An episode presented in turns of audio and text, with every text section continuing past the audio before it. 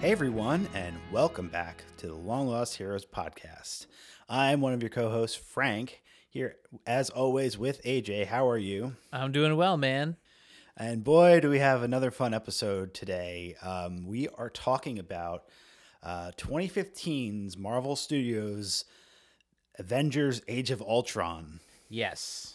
Again, another one that we decided to cover because we're talking WandaVision so much lately, and we thought that it would be a fun way to go back and look at the origins of Wanda Scarlet Witch, Vision, and the original Pietro Quicksilver. Yeah. At the time seeing this movie, I remember there being such hype for it. I remember the marketing was super aggressive. Yep. Yeah, man. And I also remember like the slate of Phase 2 being announced after, Avengers 1. Right. And pretty quickly. This was like, 3 years feels like we're waiting forever, right? For the next Avengers movie. It did feel like forever. And it was interesting, so Phase 2 is obviously, like Iron Man 3, Thor the Dark World, Captain America, Winter Soldier, Guardians of the Galaxy. And then, this movie. And then Ant-Man. But like this for Phase 2, like, was really the big culmination. Yeah. And, hearing about like, the comic of Age of Ultron, which this does not really have anything to do with. No. And yeah, it's just this, it's a cool title. And, they brought back Joss at the time, who is in a ton of hot water right now. A ton of hot water. It's, I was talking to a friend about this. It's like, as much as of all the things that he's been involved in, whether you're a huge Buffy fan, Firefly, Avengers, like it's huge. I do think that the properties belong to the fans now. And it's like, as much as it started with him and but there's so many other people involved as well, like it's disappointing to see things going this way, but I'm glad that it's finally coming out of this unfortunate behavior that he, treated the way he treated all of his colleagues and just the sets. Yeah, the stuff from on set is not fun to hear. No. And it doesn't surprise me from like listening to a couple of his commentaries that he could probably be kind of a dick. Yeah. He's one of those mean guys. Like he's like, oh, it's fun to be self-deprecating and be like a dick all the time.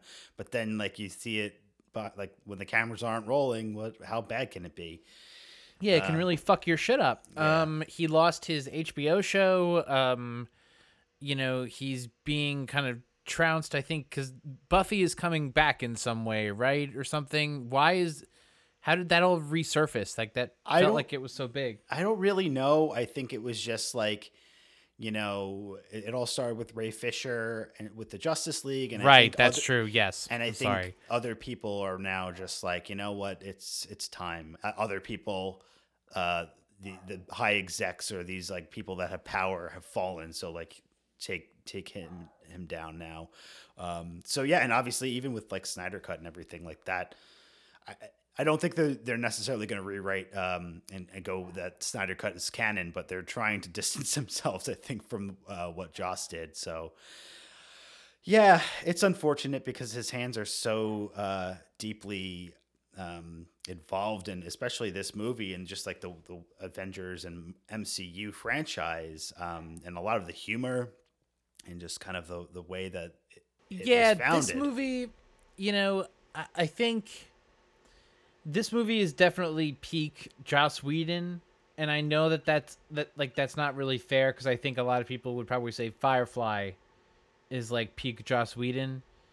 I'd say this is peak Joss Whedon because this is like the most money and acclaim like he's ever gonna get for a project that like everyone kind of loves, right? Right. Like after this, like it all kind of goes downhill, and with what goes on with Justice League and then where we are today with his career. And, it's, you know, it's unfortunate. I think that looking at, you know, this movie, again, you know, thinking about that, I don't know. It's hard to watch, you know, comedy movies, I think, again and again and again that aren't, like, you know, really there for the spectacle of different jokes. And I think that, like, something that this movie was definitely criticized for at the time was kind of the jokey nature of the dialogue. Yeah. And that it's just not really, like, ever too serious. Like, yeah, I can see that. You know, like, you know, we can get into spoilers. We can talk about anything, but, like, I don't know, just like rewatching this movie and like thinking about the Joss Whedon of it all, and like not, like, and remembering all the jokes and like not laughing again. It's like, well, okay, like, wouldn't it maybe have been cooler to, like, you know, enjoyed what the characters were saying to each other? Yeah, you know, for the I know inherent value. And it's weird because, like, this movie's now almost 6 years old, like, right, and. I mean, I can't even count the amount of times I've seen it now. It's like, because it's such a central part of this franchise, like, it spins out in so many different ways, like the plots from here, that you kind of need to watch it. That, yeah, I agree with you. Like, maybe if instead of having so many jokes and, like, how many, if you rewatch a movie, like, the jokes just, you know what they are. They don't land as hard every time. And, especially like this, it may have been too much. Yeah, this is it, you know. I think, you know, Avengers, you know, when whatever comes out about Joss Whedon, like, whatever his next steps are after his Hollywood loves to come back, you know, whenever his comeback happens, if that ever does, you know, his acclaims will always be 2012 Avengers. And and I think a little bit of what he did here and kind of handing off the MCU in a big way. Yeah. And I think we could also talk about how I think Marvel kind of is changing through the process of doing Avengers and beginning phase 2, starting the relationship with the Russos and, you know, kind of, you know, in the original talks of what this movie was going to become, you know, Joss is quoted as saying, like, I want this to be a small story. I want this to really deal with the characters moving on and to see them fail. Yeah. You know, and in large part, we do get that. But I think, and I'm sorry for just droning on and on, I think this is maybe the first movie that really felt like a commercial for more movies. Yeah, yeah. Well, and because they set up so much, right? They're teasing the ideas of unrest within the team and, like, possibilities of this, like, civil war. Then they're teasing up everything with all the Infinity Stones and Thanos and all that. I think you can even draw threads all the way to the end with Endgame, right? And that's probably more a credit to the Russos, like, tying it back than necessarily, like, Joss, like, looking ahead. But yeah, no, it does feel like at times and I think that's another big criticism of this movie, kind of in a similar way to like Iron Man 2. What people always say is, like, it's, like, really universe expanding. I mean, how many new characters are in this movie alone? And, like, I do feel like the Ultron story maybe gets a little bit of it gets shafted. It does. Yeah. And there's just, I think you do have a good performance from James Spader. You know, I think the lines that he gets to talk about are truly funny, right? Like, the things that he gets to say, you know, I think that the stuff that he's trying to do, like, his characterization is good, but he's not given enough to do. And I mean, I maybe disagree a little bit. I think there are some really good lines. There are some funny lines, but then sometimes I'm just like, I just feel like it's a little bit too. He goes to, like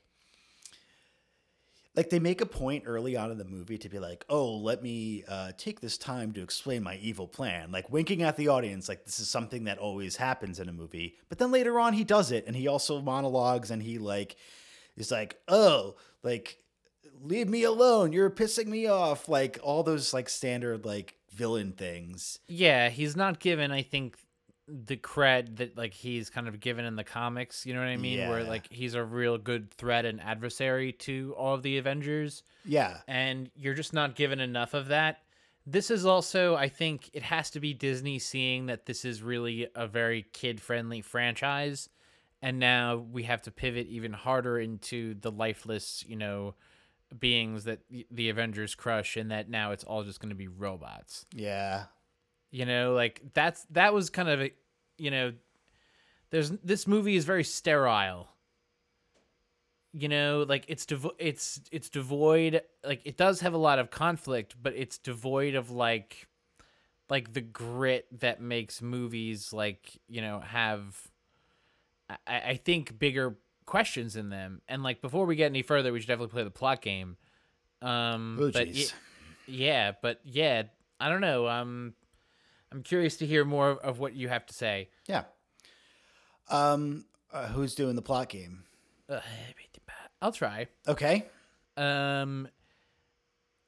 After completing the events of New York City 2012, the Avengers are seeking the Loki Scepter at a Hydra base in Sokovia. They recover it, learn that it's sentient, create Ultron. Hilarity ensues. You know, like there's a couple other things in there, but that's kind of it. And then the ending, I think, is... The ending is also interesting in this movie. This feels like one of the first movies to deal with the next step of this crazy destruction we see in these movies. And like the way that they deal with the people on the floating city in the sky at the end of this movie mm-hmm. is very different than I think that they would have dealt with before, like Man of Steel and Avengers. Mm-hmm. Yeah. I mean, I think this movie also has the problem of kind of the external factors of like, I don't remember when they announced the Phase 3 slate, but I don't think like we were all like, oh, is Tony Stark done? Are we getting Iron Man 4? Is he gonna like not be in these movies anymore? And then all of a sudden it like explodes and he's back for so many more. It was very uncertain, I feel like, for a little while, and this movie kind of ends that way. With like, oh, we've got a whole new team. And it doesn't really, you don't really have as much of a passing of a torch, which I think in hindsight now, it's like, obviously they didn't have to, but they all kind of talk about, I was like, okay, you know, Hawkeye's back at his farm, Thor's flying away. Like, I don't know. It is a weird ending. And I feel like it takes a while to end. I was like, come on, let's go. Gotta record it does. This movie has a little bit of Return of the King syndrome. But where I think this movie has... I think this movie's best moments are actually introducing the new characters. Yes. And, you know, like, there's a lot of care and thought with Marvel about the introduction of any of these characters into their universe. And I think that, for what it's worth, like, you get... You know, Wanda and Pietro in a post-credit scene, which is always exciting. It's always fun to get that. Yep. And then to see their powers, you know, fully realized 15 minutes into the movie, always super gratifying. I mean, even and then, before that, it's like pre-title card. Like this movie has basically a cold open. Yes. So. And it's a, you know, I like the way that they are finally brought into the movie officially. Yeah. And I think that seeing them and using their powers and even their characterizations early on, you know, accents at all, there was care given to say like, oh, we want to use these characters further into the future than they're going to be here in this movie right now.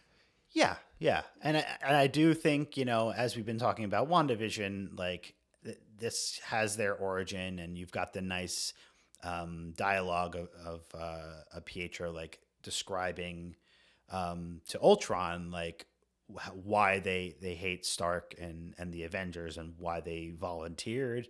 Just basically the whole story about their city getting blown up, and they have the shell sitting in front of them when they're 10 years old and their parents die, and they're just waiting for 3 days and think that every time the rubble shifts, it's going to blow up and kill them.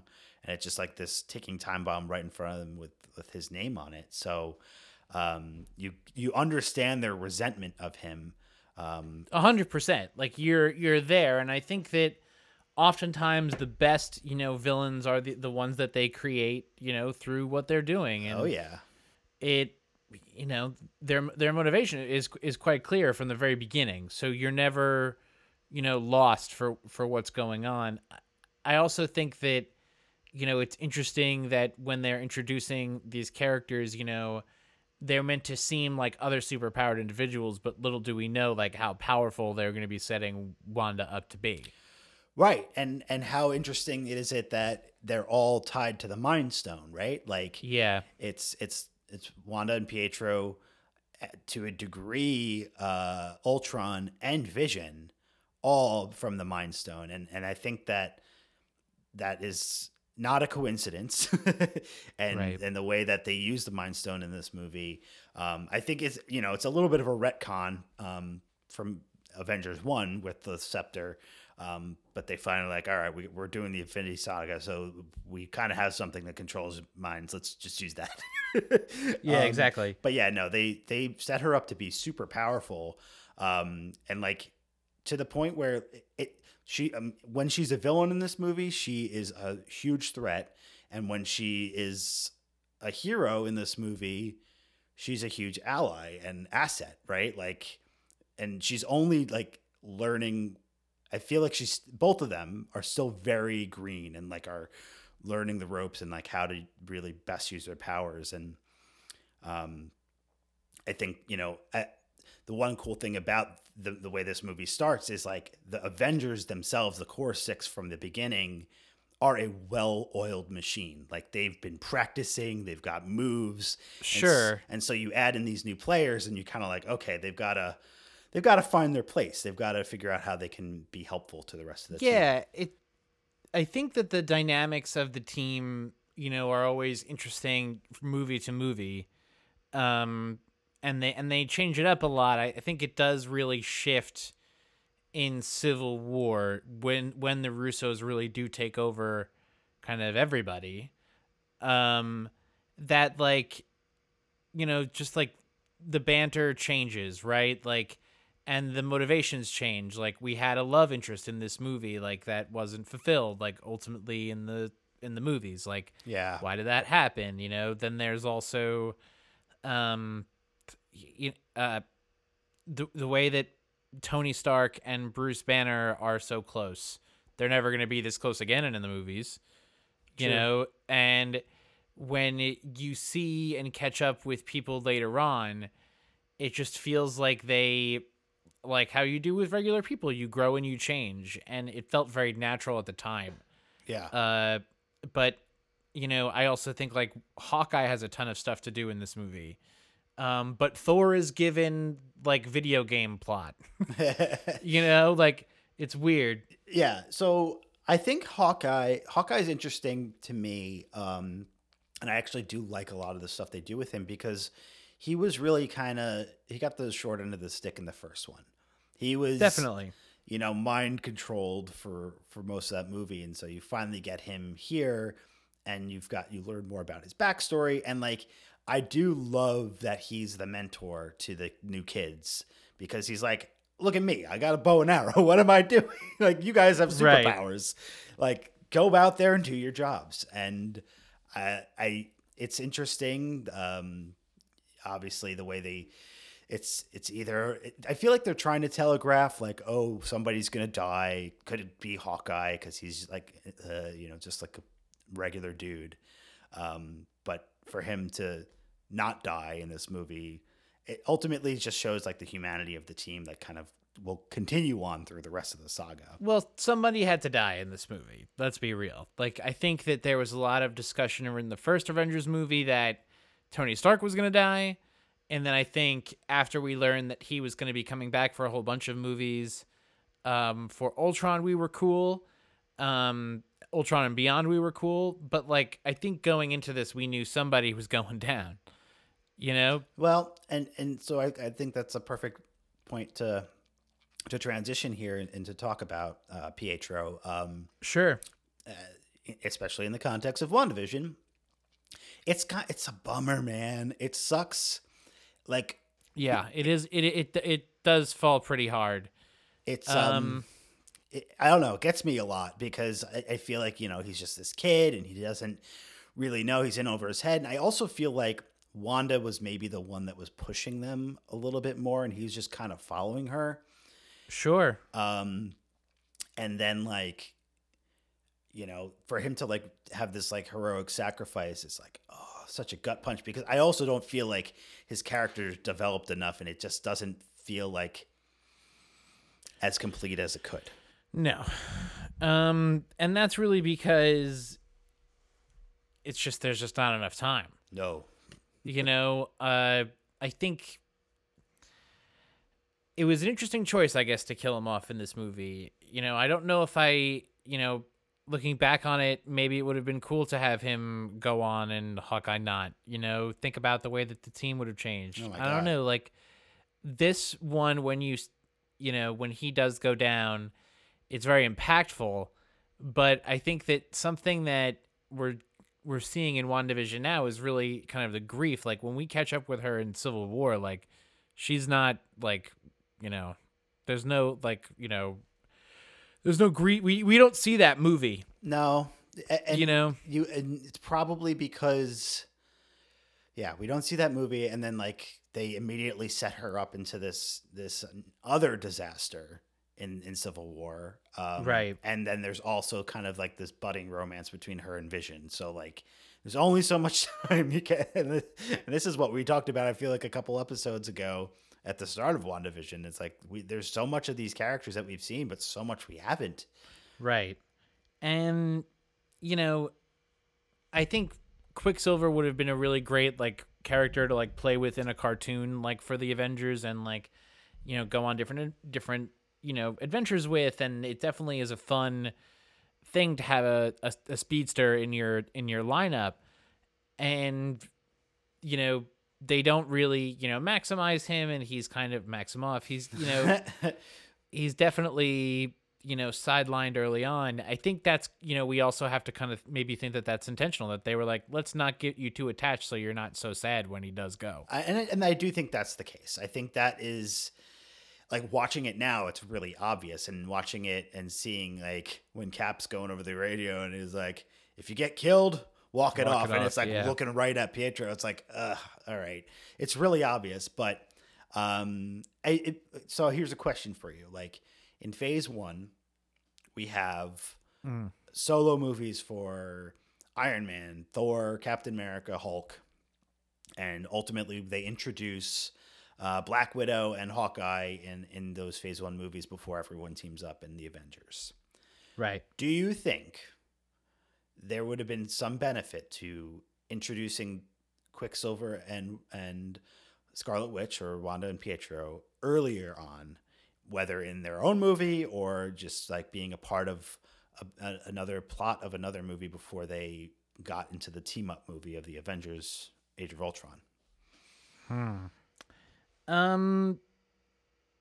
Maybe it would have been nice to see them be a real threat to a Avenger before we started to see them fight all of the Avengers. Yeah.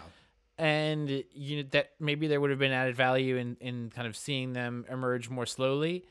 But I also get, you know, that in these movies, they're pressed for time, right? So you kind of have to be able to say, okay, like, if we put these characters in this movie, like, there's got to be a good enough reason for it, and, like, their importance to the general storyline, like, has to be there, you know? And I think not necessarily that they knew very early on how they were going to play it out to today, but I'm sure that, like, the planning that they did and, like, the decisions that they were made and that the game theory that took place to say, like, no, we want Wanda and we want Vision. We're going to let Quicksilver go, but we want to see these characters on the field for when we have to do more Avengers-level events. Mm-hmm. Okay, next question.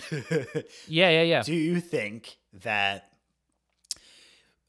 they killed off Quicksilver in this movie because of Days of Future Past and maybe like what they knew kind of behind the scenes of how that Fox was going to keep using the character, and like just so that audiences wouldn't get too confused?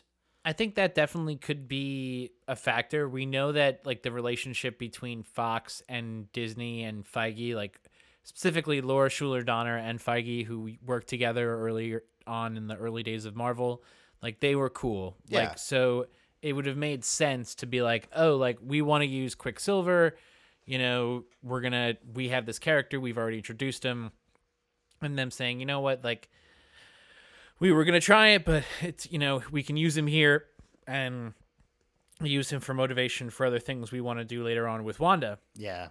And I think that that was a good decision because, yes, they did net like two iconic movie cinema scenes out of it, but maybe that is not as important as the character arc that we're going to see with Wanda. That's a very, very good point. You know, sometimes like having that loss as the instigator for her entire story is more important than just seeing the cool scenes. Cause like ultimately in this movie, like there's like some little fun things with Quicksilver. Like I don't love the powers in this. To me, that this looks like the cheapest way to do a speedster, which is to like show them, you know, as a blur. Right. You know, like the thing I love is when he tries to grab Mjolnir. Yeah, that's actually probably one of the better sequences. But like, I think everybody, you know, after you saw that Days of Future Past sequence, the real trick of it is to make it to go slow and to make it feel like they're traveling so fast that we could never comprehend it. And how would you play around in that space? And I think that's entirely more interesting than, you know, how they could ever shoot like the old Flash TV show and, you know, what they did here. I don't know so much about what they do on the new Flash, but, you know, the old Flash he just looked like Sonic. It was a red blur on the screen and he's just running around and like, yes, like I get it. It's a great power, but it's not like, I don't know, the fun that you have also. And I was thinking about this today. It was like, all of the four guy Avengers more or less choose or take the risk to take on their powers. Right? Like Steve goes in to take the super soldier serum. Thor wants to be king of Asgard. You know, Bruce Banner does the gamma experiment on himself.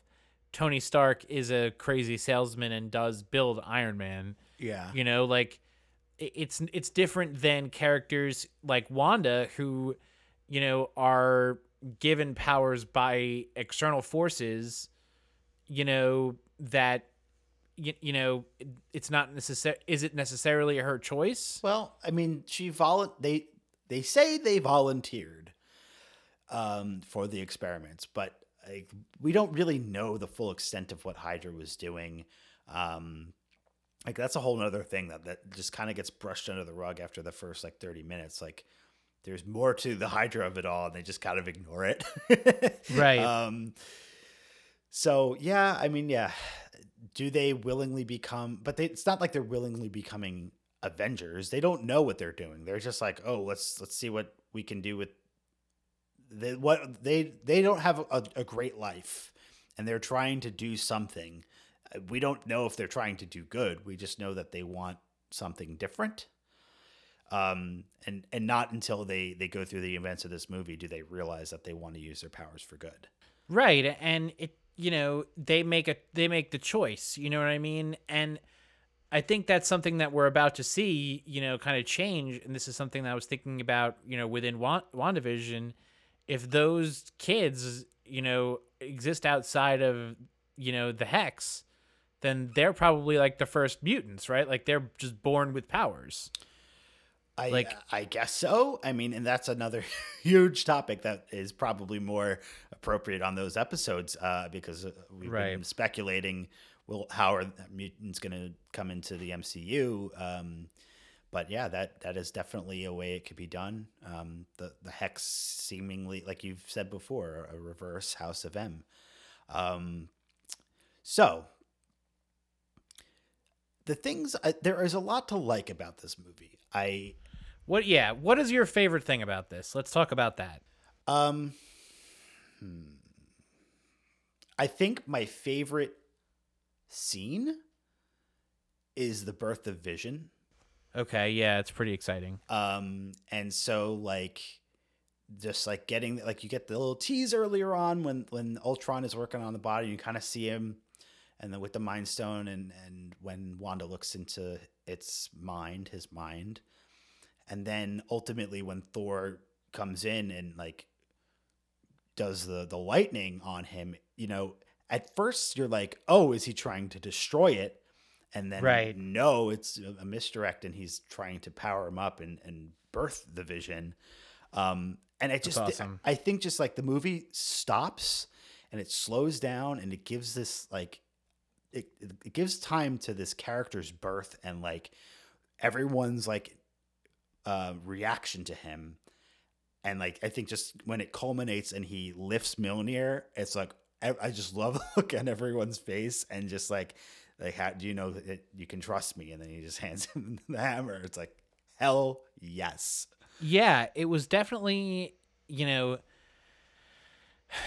like you said about this movie stopping and starting. There's a lot of this movie that could have gotten chopped. Yeah. And, the Vision scene is definitely not one I would. I like the Avengers mansion, the Avengers Tower. I like them all there together and hanging around, and that whole conflict scene is really good, and it gets super exciting and tense, and you're what the fuck is gonna happen, what's going on? Yeah yeah, that definitely holds up. That will always be very fun, and it's kind of cool that they were all there and involved. Yeah.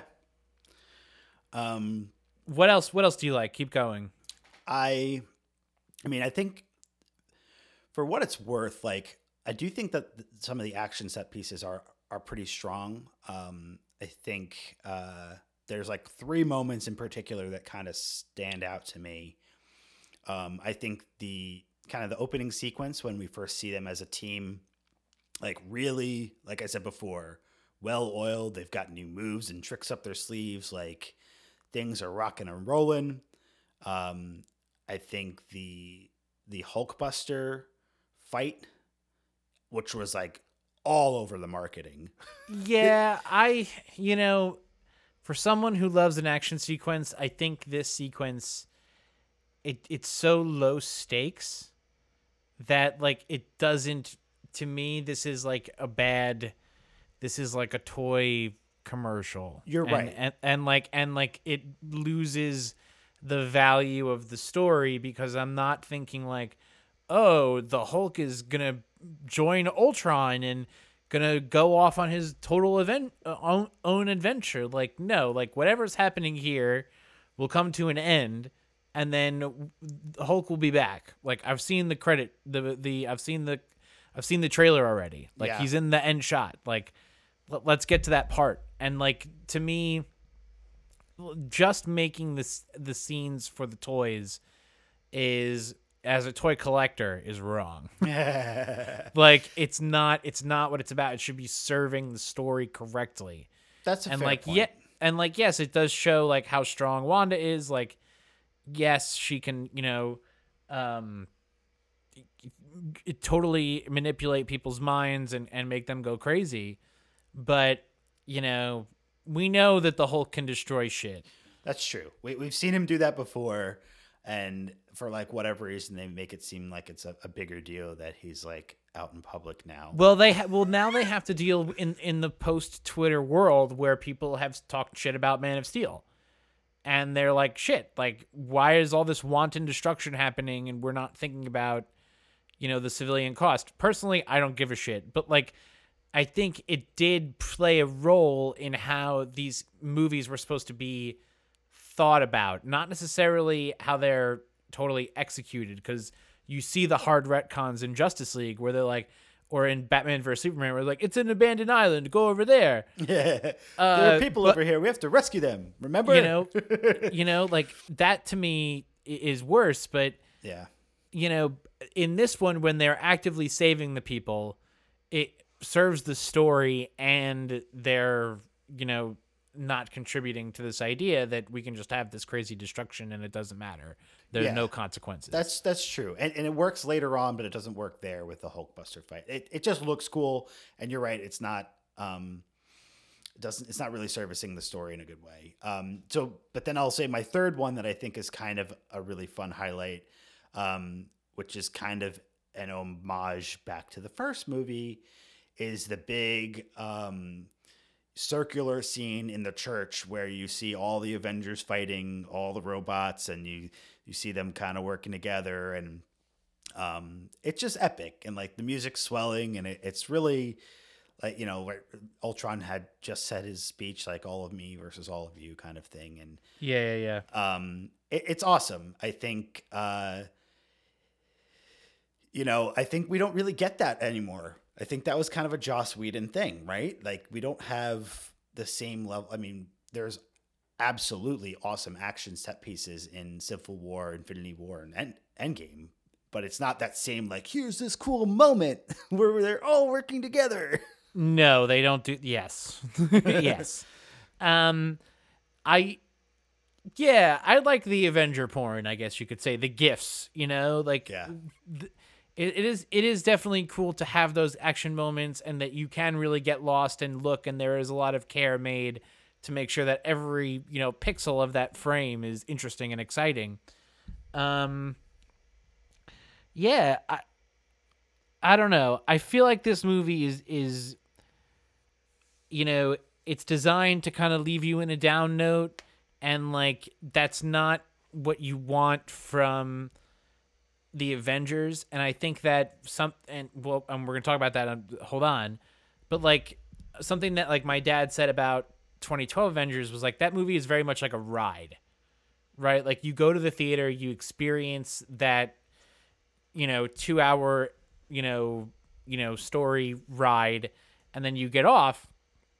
This one, you have those elements, but then you have also all of this, you know, franchise establishment and sequel nourishment, you know, and you have, you know, big, you know, plot rifts within the characters, and like you leave it and you're like, oh, like I feel down, and like that was like a crappy ride. I'm kind of confused. Yeah, what am I supposed to think? What's going on? And then you get to a movie like Infinity War, which is also kind of like a ride, but it ends in a different way, where instead of it being, you know, confusing and pointing in different directions, like we know like the major conflict, and now we know who our heroes are, who now have to deal with that. Right. And we know the end result and where things are going. And, right. And that like what the mission of the movie we didn't realize was that Thanos was winning, right? Like that was the end goal for that film. And you get there and you're like, okay, that's that. It's sad and it sucks, but we know there's another movie coming out next year. Yeah. They're going to figure it out. But this one, you're right. It's kind of like, huh? Where are things going? Like I said before, everyone's going off in different directions, but why? And it just feels like they... you know, they're trying to track these trajectories, and sometimes they work, and sometimes, you know, they just weren't, you know, planned out as well. And that's cool. You know, we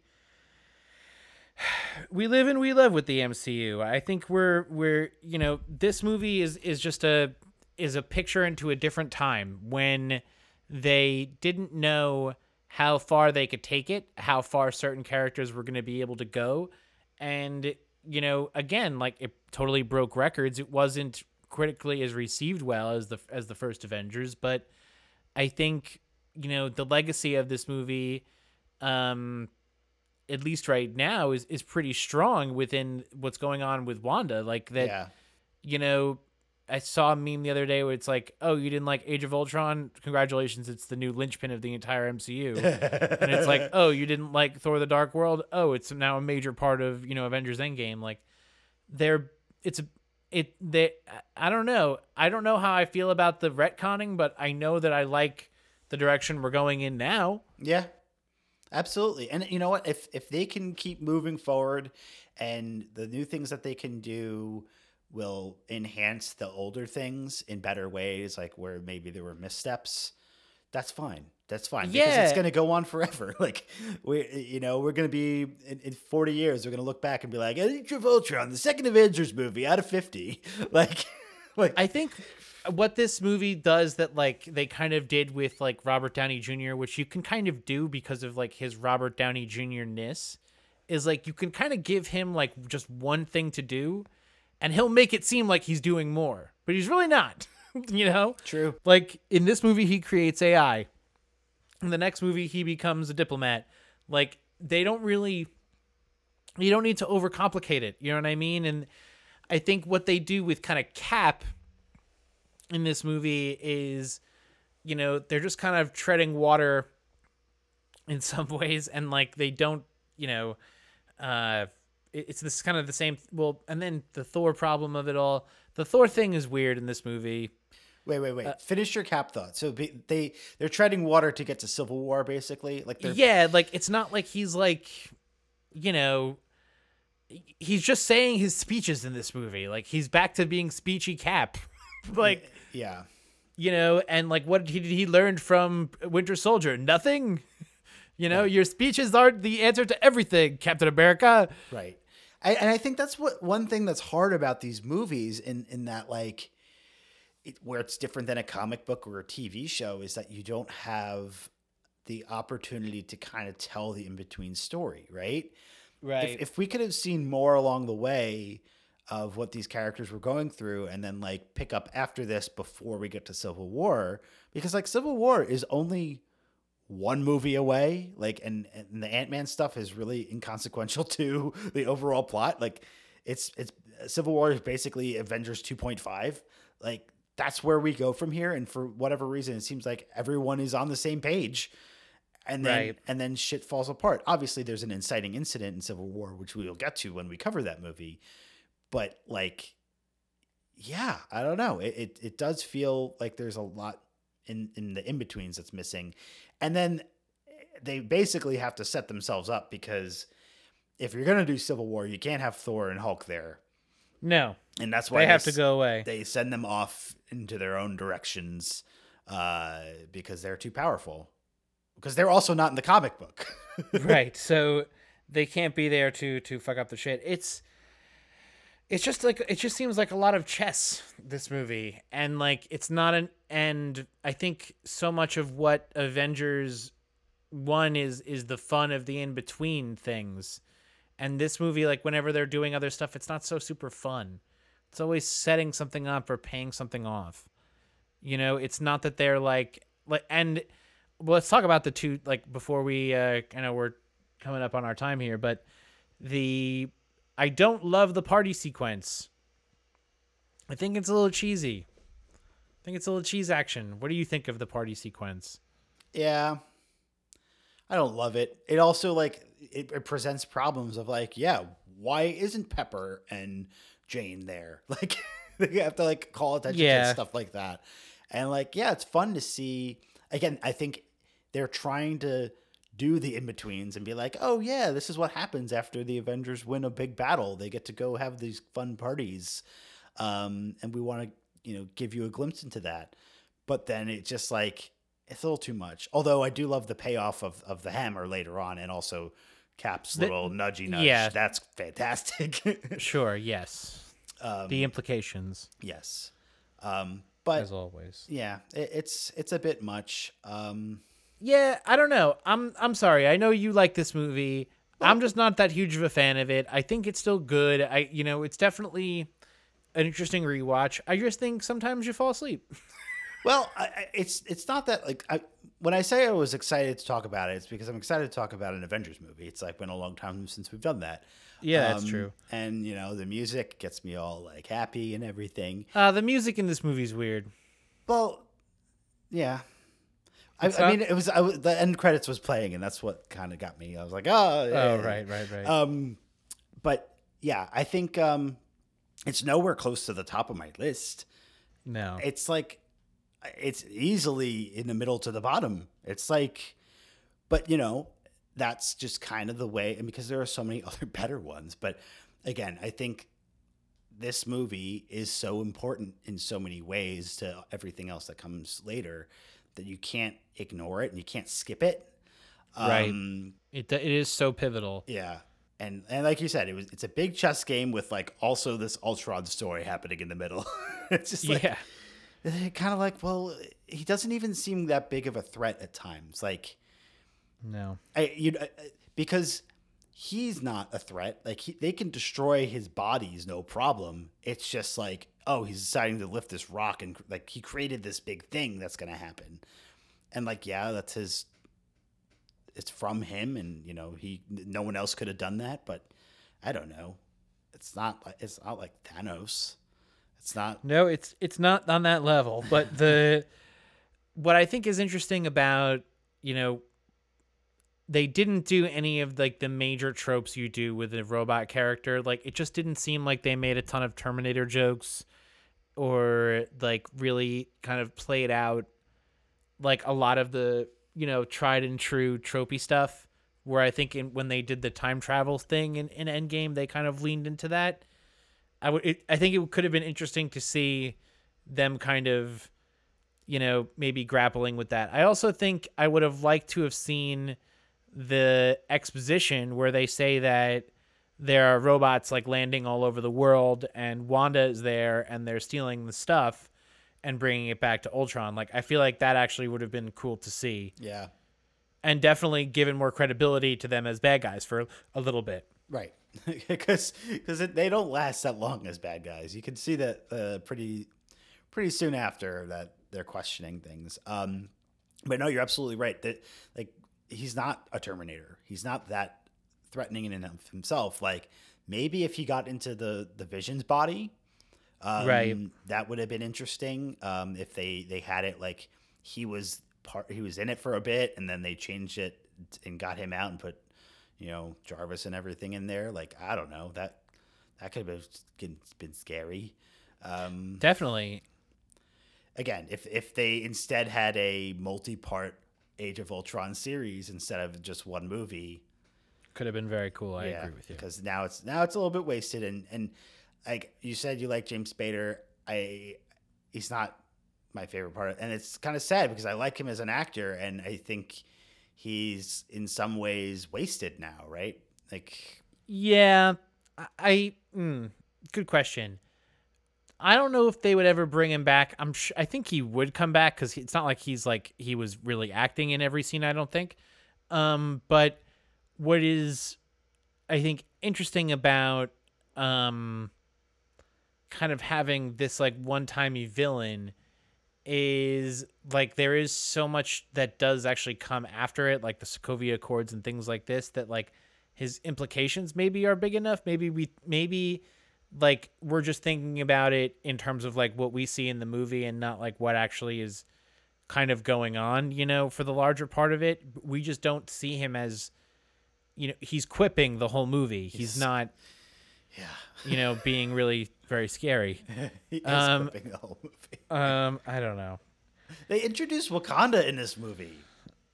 Well, they introduced Wakanda in Iron Man 2, but they name drop Wakanda for the first time in this movie, and that was, I remember, being very fun. But again, we're franchise building. Yeah, it's exactly. You know, it's just so big. It. I don't know. This movie is an interesting place. I think that after this movie in phase 3, not only were directors, I think, given a little bit more freedom to make the individual character movies kind of, you know, be what they were going to be, Taika Waititi and James Gunn and Scott Derrickson. But I also think that once they kind of fell in love with the Russos and kind of were able to get them to buy into this multi-movie, multi-year plan, that maybe they were kind of like two separate, like, kind of plans, right? Like you say, like, okay, like, here's the big story, right? And then, okay, you guys over here, just make sure you get back to the big story. You can kind of have your freedom now. And I think that's done with a lot more care and love, with the exception of Ant-Man 2, which we could talk about some other time, but we already did, actually. You know, that those movies felt different and a part of a different era, whereas I think a lot of the Phase 2 stuff feels very together and on brand and muted in its colors, and you know, kind of for all of Phase 2 kind of just takes a downturn. Well, it's interesting you say that. I mean, I think that because you have like Winter Soldier and Guardians of the Galaxy, and I think those are like near the top of like all of the movies, and those are so independently, you know, they're focusing on their own things. Whereas like, yeah, I do think Thor the Dark World is a dud, and Iron Man 3 is kind of like, you know, an acquired taste. Right. But I do think that they're kind of doing their own thing, more so than I don't think there's like a whole bunch of world building like as much as in Age of Ultron. Like obviously Guardians of the Galaxy, that franchise itself is literal world building because we had never seen any of these characters before, but it's not that connected. And it's not like, oh, we're reflecting all these other events that are happening on Earth. You mean Phase 2 is doing more original stuff? I think they're like they're expanding on the existing characters. Obviously, the other original things are Guardians. I just feel like they're able to tell their own stories without being like, we have to get to Age of Ultron. Sure. Like they're obviously the big one is Winter Soldier with the big Hydra twist, but and that's probably the most connected to like the overarching story. Cause even like Thor the Dark World, yeah, it has an Infinity Stone, but it doesn't really feel like it. No, that's true. But I think in Phase 2, you see a lot of Infinity Stones start to get dropped, and you continue to see that through Phase 3, but then all of the movies in Phase 3 where you've already seen an Infinity Stone, they're not as important, right? So like Guardians 2, there's no Infinity Stone. Right. In Thor Ragnarok, there's no Infinity Stones. In, well, I guess there technically is. So, you know, they lose as importance. Also, that pickup in Ragnarok where he's like, I was chasing these Infinity Stones, they're not very important. What the fuck? What are you talking about? Yeah, right. You like that was literally what he was doing, and then he just decides to change. He just gave up. Yeah. Yeah. It's always fun with them. I think this movie represents like an interesting time. Like it was right when things were about to really change again. I think this is right before Feige really gets a lot more control. Yeah. And you know, then you start to see them take a lot more chances and do a lot more weird stuff and okay what kind of is going on now. They realize like by the time they got to this movie that they have control over the fans. They've got a plan, and they're, you know, is this the 12th movie? I don't even remember how many. Something. It's up there. It's like, yeah. So like that's a lot. No other franchise had done something like this at this point. A sequel with all like other interconnected sequels beforehand. They were already rocking and rolling, and so this one comes out. Yeah, okay, we got a problem, but we've got bigger plans ahead. Yeah, don't worry. Stay tuned, folks. Yes. We're bigger fish to fry. Yeah. Final thoughts. Anything else? I don't know. You alluded to it before. How do you feel about the Natasha Bruce plot? I think it's like, just if you think about it as something that it was specifically put in for this movie, then like you can kind of forgive it. if you think about it, like in the larger like comic scheme, like it doesn't really hold water. And if you're like, oh, like, you know, why? Then, I know. Yeah. You know, it's weird. I don't know.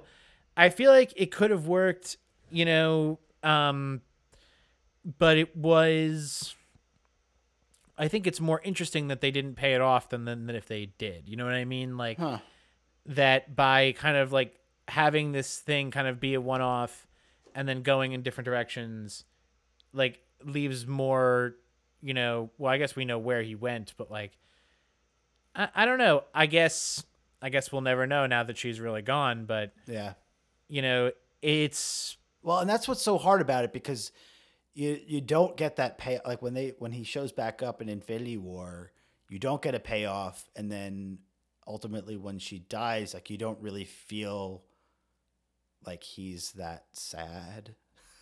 No, like, which is weird, because like yeah, you would get why Hawkeye would be sad. They're best friends, but like he had this kind of budding thing with her, and it's just done. Yeah, it's it there's gonna be a lot of stuff that'll come out in 20 years about different Marvel plots that were talked about that were never paid off. Like, yeah, you know, they wanted to use Captain Marvel in this movie, they decided against it. Oh, you know, there's a lot of that. I'm sure that there's gonna be a lot of intrigue one day about what it all happened.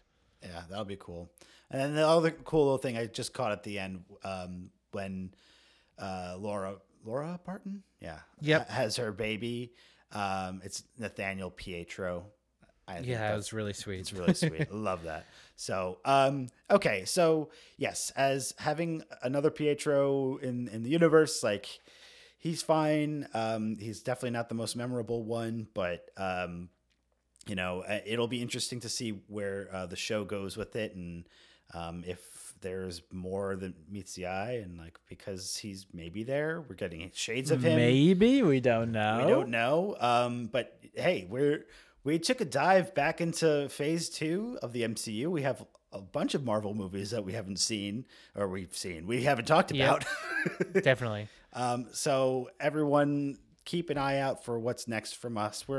We're just going to throw whatever we feel like at you.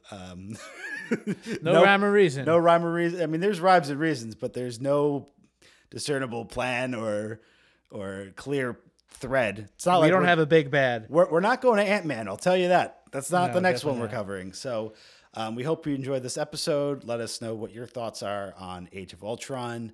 As always, you can find us on iTunes, on Stitcher, Google Play, Spotify, Long Lost Heroes podcast. You can please rate and review the podcast. We really appreciate it. You can write us at info@longlostheroes.net. And you can find us online at www.longlostheroes.net. You can find us on the social media channels on Facebook, Instagram, and Twitter at LLH Podcast. I'm Frank. I'm AJ. And thank you very much, everyone. We'll catch you soon.